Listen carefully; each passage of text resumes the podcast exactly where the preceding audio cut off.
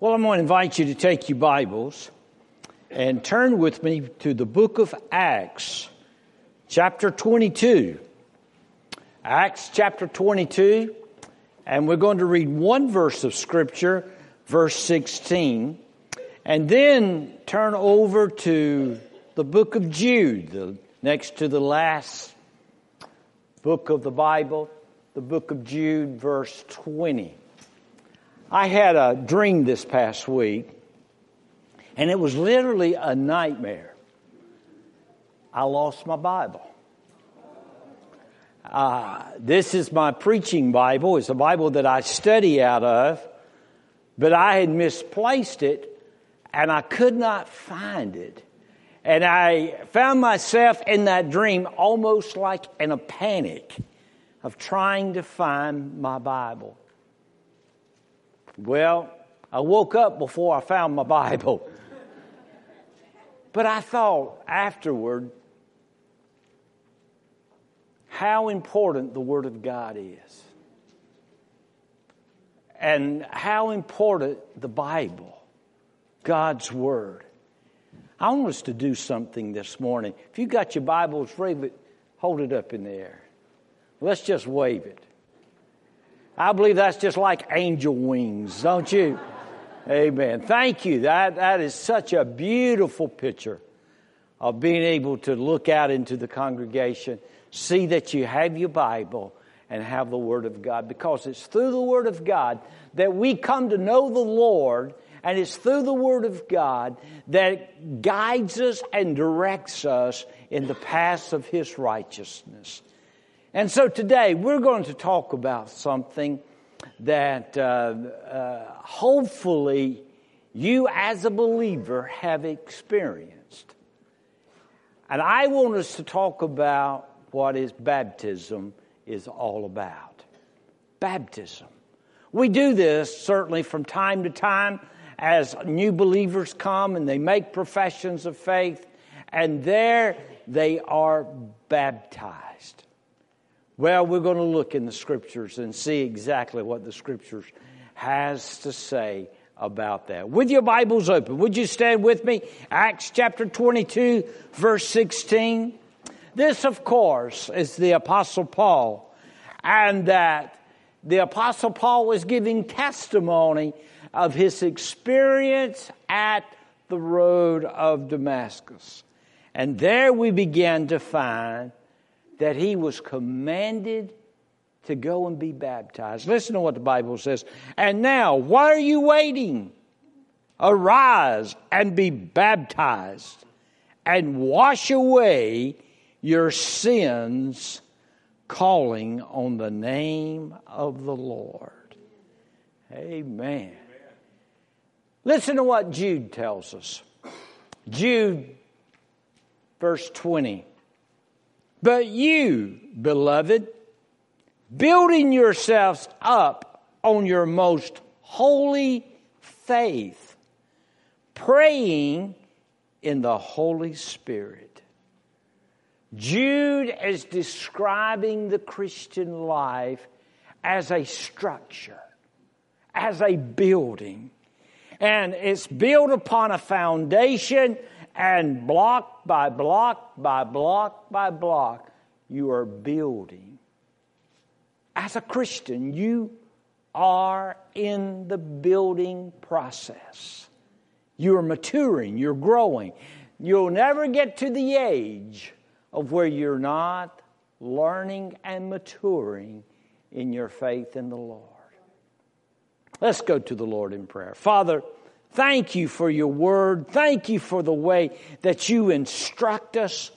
And certainly we realize of the importance of baptism here today. We pray, dear Lord, that you would give us an insight, an understanding, and a firm foundation upon this blessed, wonderful truth. May the Spirit of God be upon us. Bless us, anoint us, Fill us with your presence. And we pray, dear Lord, not only the preaching, but the hearing of your word will be anointed by the Holy Spirit of our living God. We love you, Lord, and we commit this moment to you. In Jesus' name, amen. You may be seated. Jude is telling us that we are building up this structure. There is not a stopping place, but that you are constantly growing and maturing and developing. It's a lifelong process, as Jude reminds us. It's a constant growth and maturing experience. You know that. As a, a person that has come to know Christ as their Lord and Savior, you can look back upon your life and you can begin to see that process and that progress that has taken place in your life. And so, one is always building and maturing and developing in their Christian life. Now, you know as well as I do, if you're in the process of building a structure, there are many blocks. But before there are many blocks, there has to be some first blocks that must take place. We're in a series right now, and the uh, series, of course, is that building that faith, building that faith in the Lord. And so, one of the very first bricks, one of the very first blocks of that building of that faith is baptism. Baptism. Now, I believe that the Bible has instructed very firm and very direct that every believer that has trusted the Lord Jesus Christ as their Savior, that they should have experienced what is known as believer's baptism. Listen to what the Bible says in Acts 22, verse 16 again. It says, Arise and be baptized that was the conversion of the Apostle Paul, and immediately after the conversion, there came the command, which was to be baptized. Paul, you must get yourself to be baptized. Now, sometimes we kind of look at baptism and we kind of kind of take it for granted. But do we understand fully what baptism is all about. So, that very first block of that structure is, of course, baptism. Now, we talked about last week that before you can have any blocks of building that structure, there must be a firm foundation. And that firm foundation, of course, is your conversion, your faith in the Lord Jesus Christ. And that is your foundation. And so, one of the very first blocks of building that faith is baptize, baptism.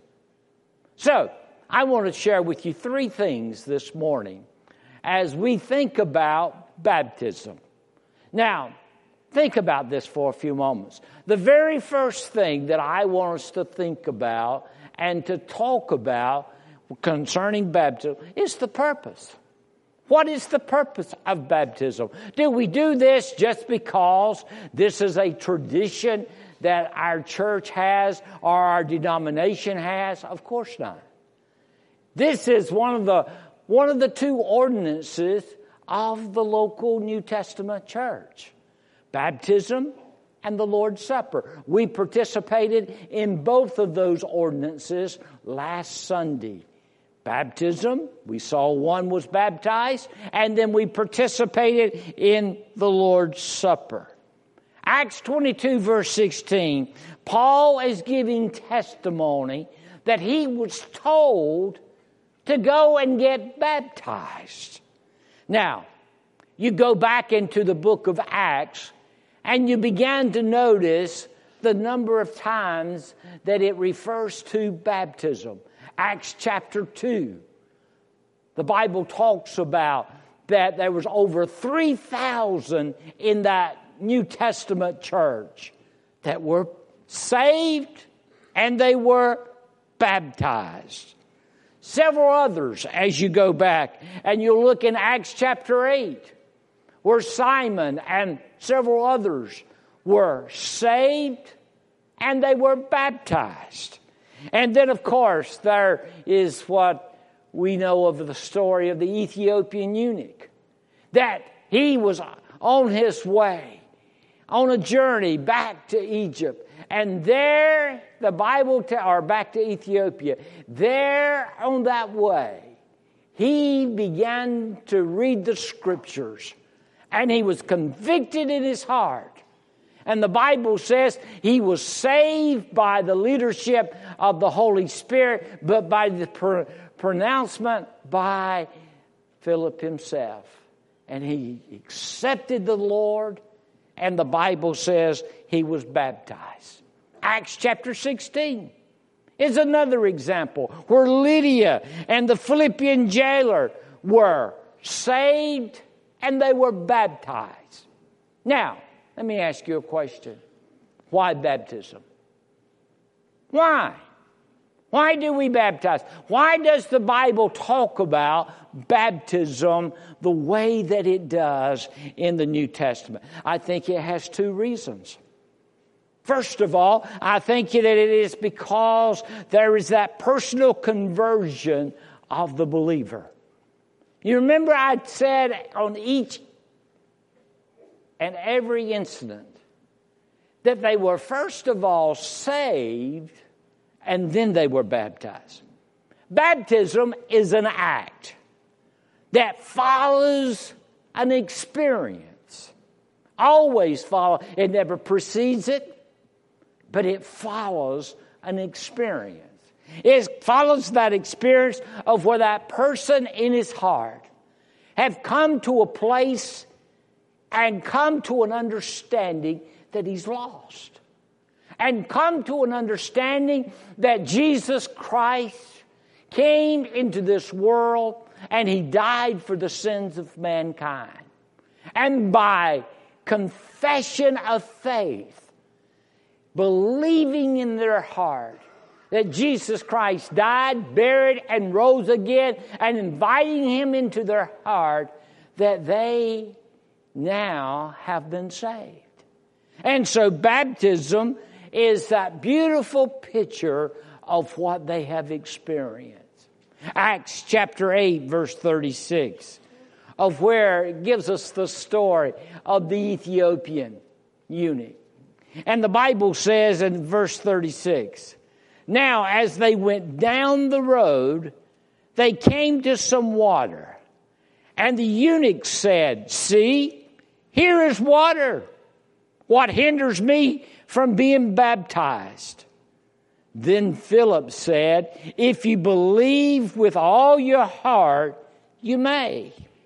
And he answered and said, I believe. I believe that Jesus Christ is the Son of God. Praise the Lord that he made that statement. Philip witnessed to him. And as he witnessed to him, the Ethiopian says, I'll tell you what I want to do. I want to be baptized. Philip says, That's great. And I, I want you to be baptized. But there's something comes prior to baptism, and that is salvation. Look what he says. Philip explains to him that he can be, be, be baptized but there's something that needs to be done first. Look what he says. If you trust Jesus Christ, the Son of God, and accept Him as your Savior, then you can get baptized. And so what does the Ethiopian eunuch says? He says, I do believe. I believe that Jesus Christ is the Son of God. So, in other words, a person realizes that he's lost, and he realizes that he's in need of a Savior. And with childlike faith, he invites Christ into his life. And then what that does, there is that first personal conversion of that believer. The Philippian jailer. You remember the Bible says that he asked the question, What must I do to be saved? And of course, the Bible says, Believe on the Lord Jesus Christ, and thou shalt be saved. But there's a second reason. Not only do I want you to recognize there is that personal conversion of the believer, but there is that what is known as that public confession of a believer. When a person is saved, and then when he is baptized, he is making a public confession. That's the whole purpose of being baptized. Salvation, of course, is that what is known as the inward experience. And baptism is what is known as an outward expression of that inward experience. Baptism is symbolic. It's symbolic of the death, the burial, and the resurrection of Jesus Christ.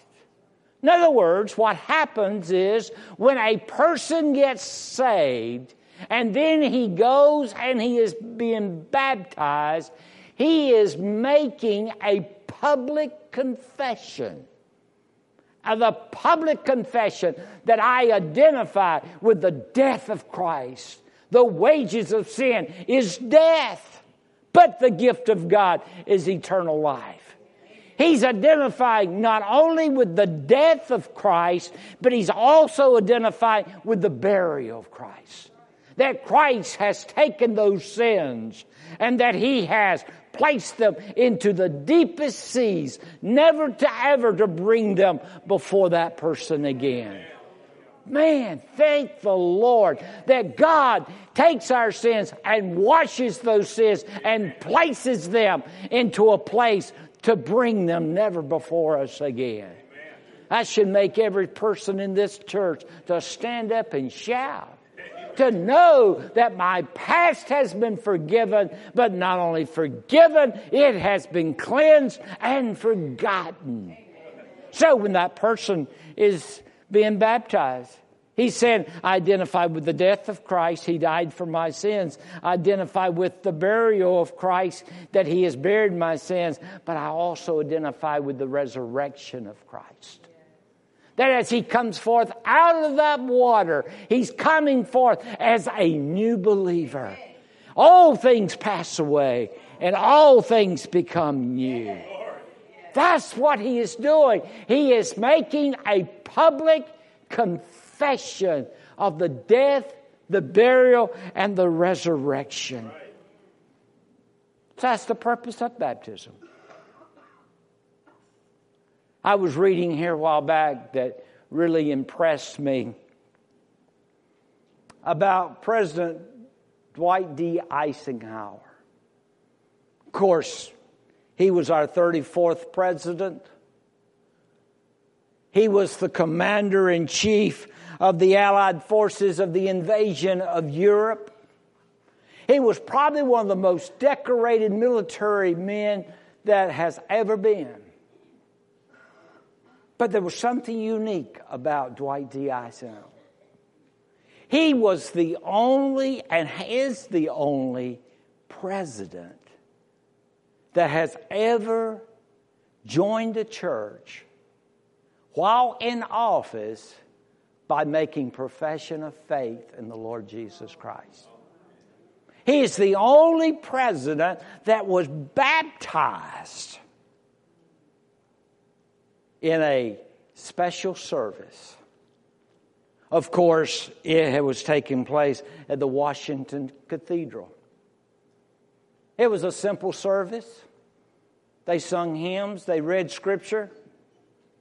Over a hundred ex- distinguished leaders around the world was there that day watching him making a confession of faith in the Lord Jesus Christ and watching him being baptized. Not only they were present, the national, of course, the, the, the TV was showing it nationally. Some of you may remember this. But what a remarkable statement. Oh, you may not have a hundred leaders around the world watching you being baptized.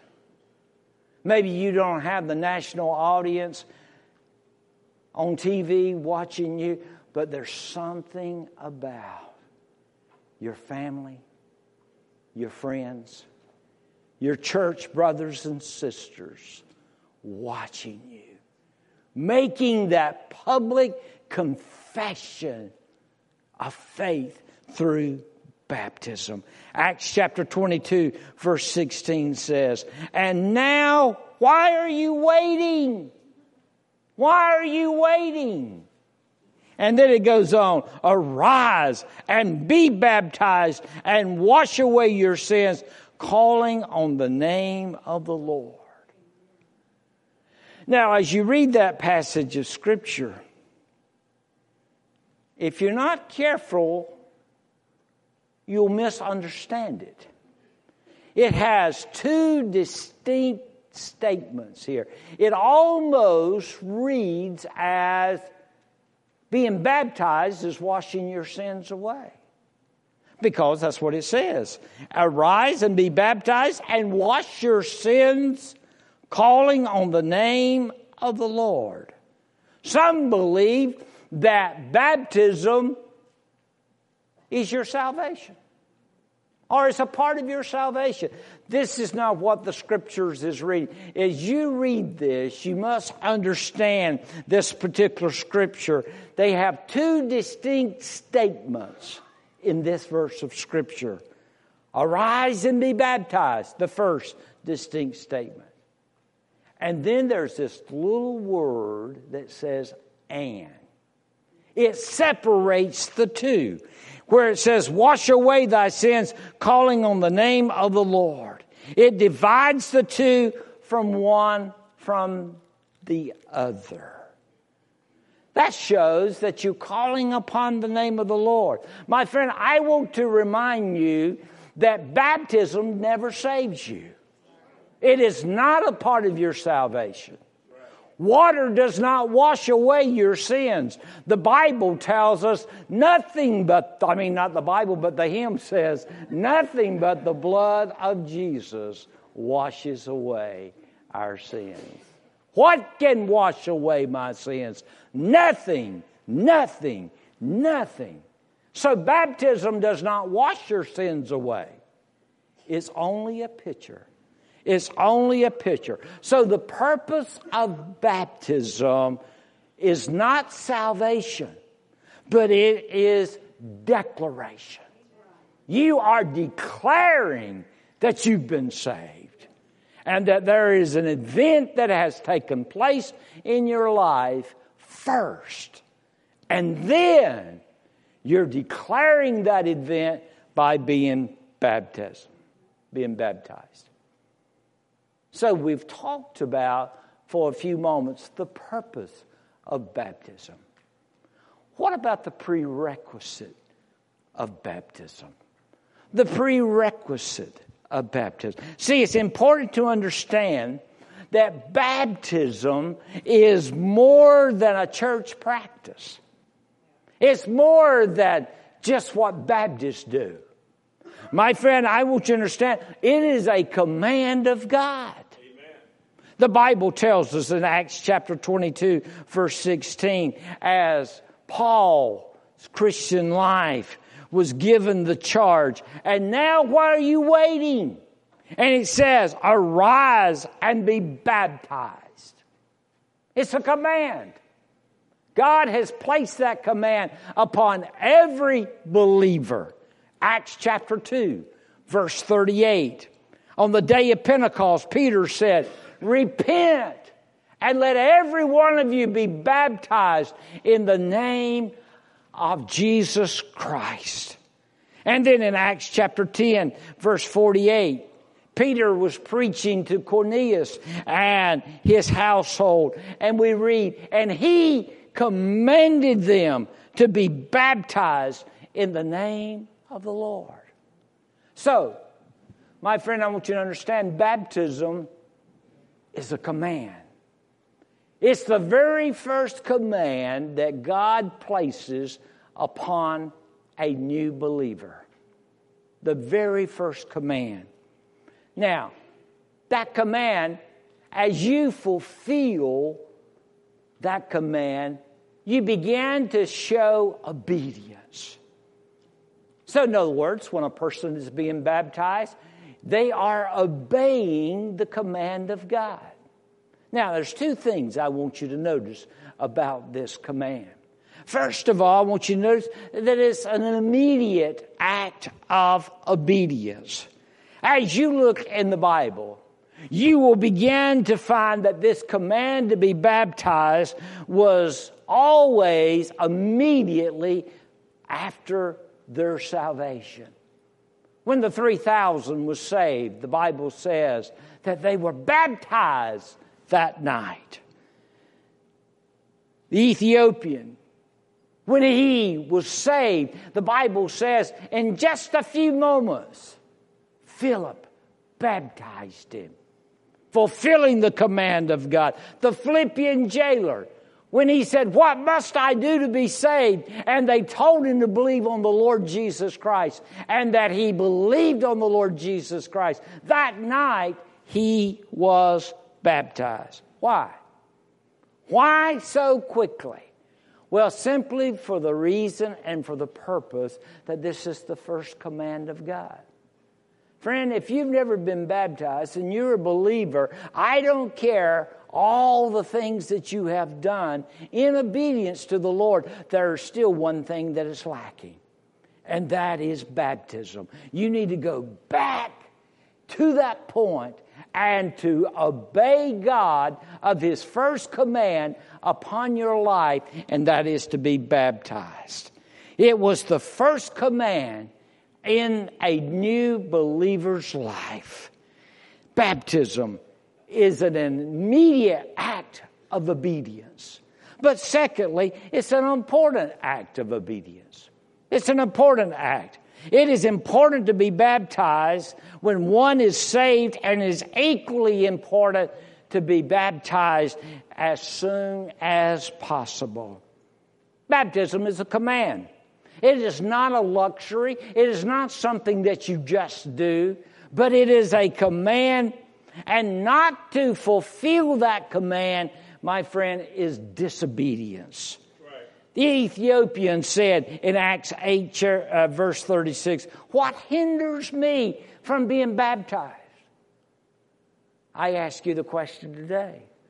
If you've never been scripturally baptized, what hinders you? What hinders you? I know that as I've talked to individuals before. There are several things that comes to their mind that would hinder them.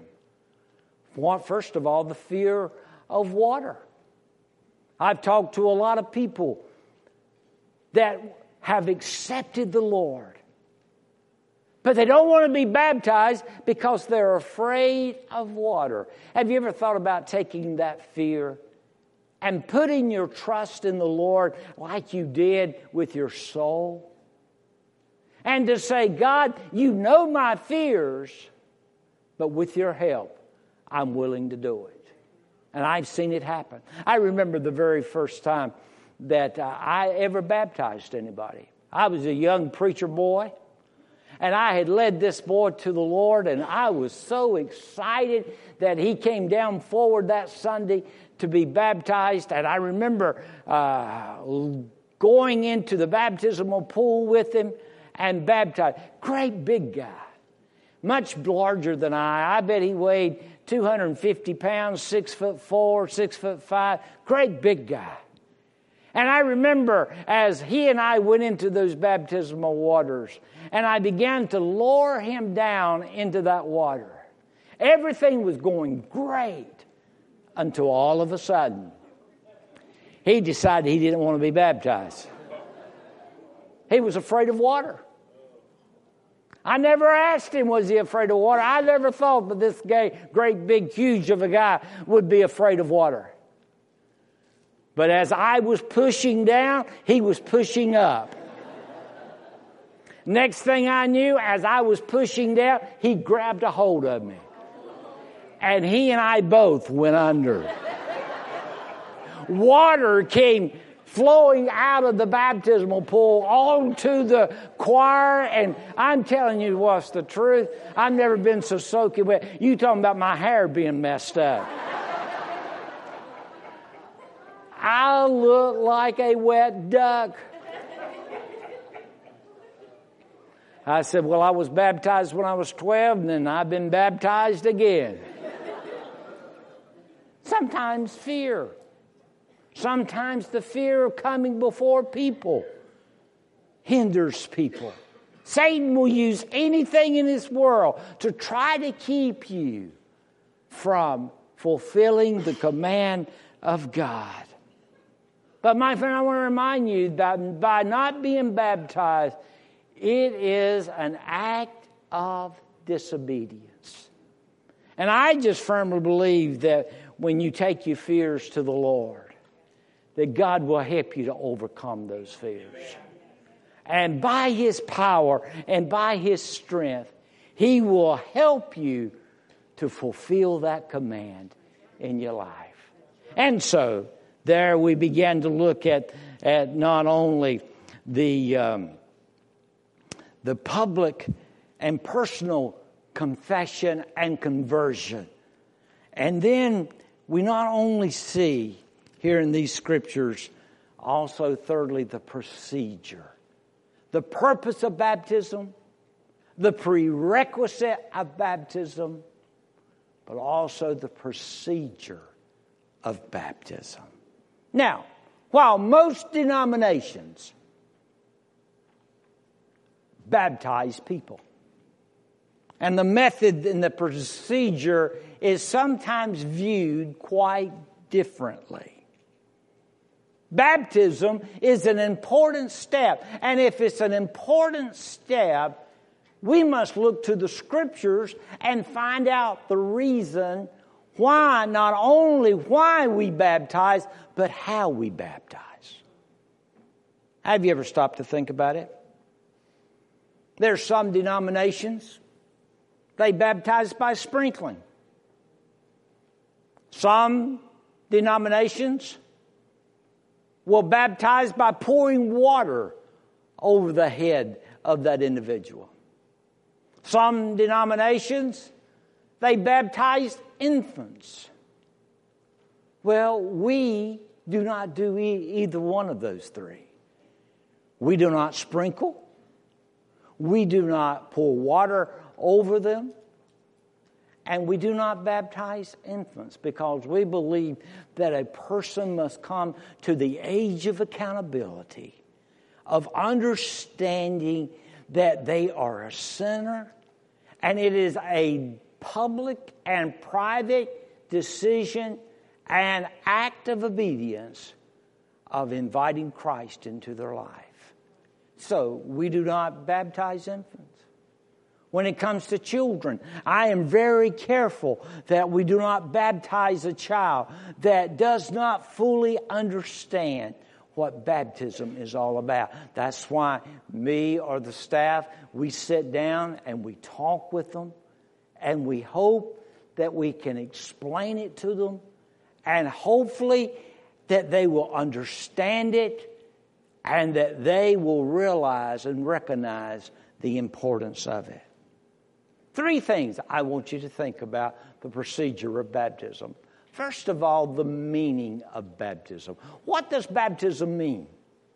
I went back to the Strong's Concordance, and Strong says this it is being placed into or fully wet. The word used in the Greek as a picture of dyeing a garment. And you take that garment, and there comes what is known by immersion of that garment. And then there's what is known as submersion of that garment, and then emergence of that garment. And so, that is the picture of baptism.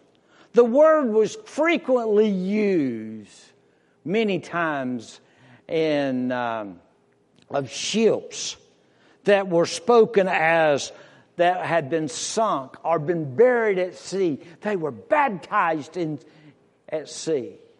Or sometimes it was used when the seashore was overcome by water, and they would say that that seashore was baptized by water. W.E. Vine made this statement about baptism.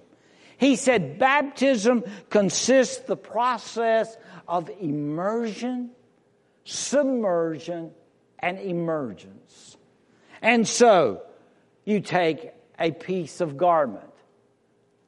If you want to dye that garment, you wouldn't sprinkle dye on that garment, would you? Of course not. But you would submerge it into that garment. And that immersion and submersion of that garment into that dye. And then you bring it up out of that dye. And of course, if a ship was sunk, you would not say it was being sprinkled, but it was what? Baptized by that water. And so you must understand the meaning and the reason and the purpose why we baptize by taking a person, placing him in the water, and submerging him into that water and bringing him forth out of that water. Now, I think that if you're going to be follow the scriptures, one of the first, first persons that I want to follow is the Lord Jesus Christ. That brings me to the model of baptism. Now, when you think about the model of baptism, when we look at his baptism, we think of the idea of immersion. Because listen to what the Bible says in Matthew chapter 3, verse 16. And Jesus, when he was baptized, listen to this, went up straightway out of the water. Now, what kind of picture did you get? The picture is he came up out of the water. The picture is that no doubt he was immersed into that water and he comes forth. And so, therefore, my friend, the Bible says he went straightway out of the water.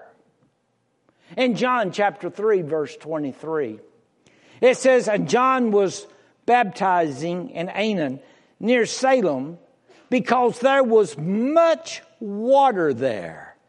And they came and they were baptized. John the Baptist, when he was baptizing, he looked for much water. Now, when you get the idea of much water, that gives you the idea and the understanding that there was a need of much water in order to immerse them underneath that water. Now, if they were just going to sprinkle, all he would need was just a small basin of water. If they were just going to pour water on top of the Lord Jesus Christ, all he needed was a small pitcher of water. But that's not what the scripture said. The scripture says that there were much water. Look for much water. So Jesus, of course, is the best example, is he not, of baptism. Jesus was baptized, and if I'm going to follow the steps of the Lord Jesus Christ, I want to be baptized just like him. Amen. Peter makes that statement. In 1 Peter chapter 2 verse 21, he says, "For this you were called, because Christ also suffered for us, leaving us what? As an example. He gave the example that you should follow his steps. And so when a person is being baptized, they are following, following the example of the Lord Jesus Christ. Now, in conclusion, what's the message of baptism? I mean, if baptism is all that important, what is the message? I am so grateful to know baptism sets forth the glorious truth of the death and the burial and the resurrection of the Lord Jesus Christ. The death, the burial, and the resurrection. And my friend, the only way a person can give that message is by immersion. It has to be by immersion. I agree with Gerald Dooley, where he says there is no way that sprinkling a person or pouring water over their head can convey the death, the burial, and the resurrection. These three things are only pictured by immersion. And that is so true. J.C. Riley stated that baptism loses all significance if we do not see immersion, submersion, and emergence. And so, therefore, resurrection. Three things that led me to my conviction, led me to my salvation, led me to coming to be a part of the family of God is the death, the burial, and the resurrection of Jesus Christ. That's what saves me, my friend, is that when Christ died, that was part of the gospel.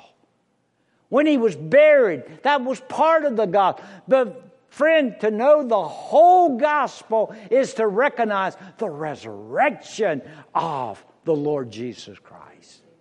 So, that gives us, of course, the message. And what a beautiful, beautiful message it is. You say, Well, Pastor, I've been baptized. Well, that's wonderful. But you'll be surprised how many people today that are members of a church that have never really been scripturally baptized. They were sprinkled as a child. They had water poured over them as a child. And they've looked at that as being a part of their baptism. My friend, I'm here to tell you that's not scriptural. See, it's not just what the Baptists do, because Baptists have not always immersed.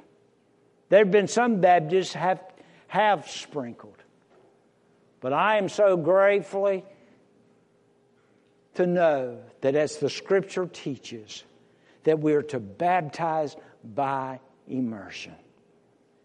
Have you been baptized by immersion? Have you been scripturally baptized?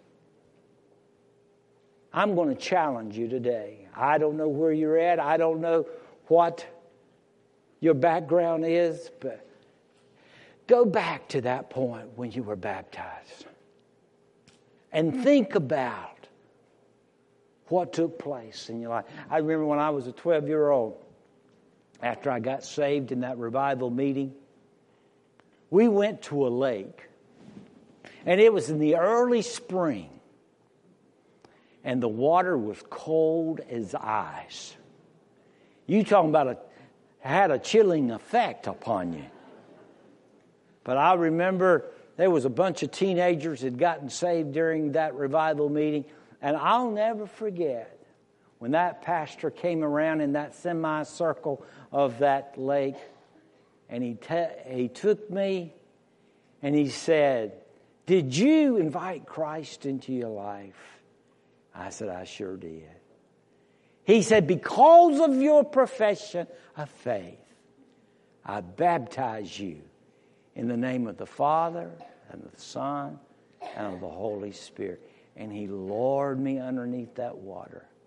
And I'll be honest with you, it was such an experience, I didn't even really think about how cold it was. I did afterward, but at that moment, I really didn't think about it. It was such a wonderful, wonderful event. You say, well, wait a minute, Pastor, let me ask a question. What if I'd been baptized early in life?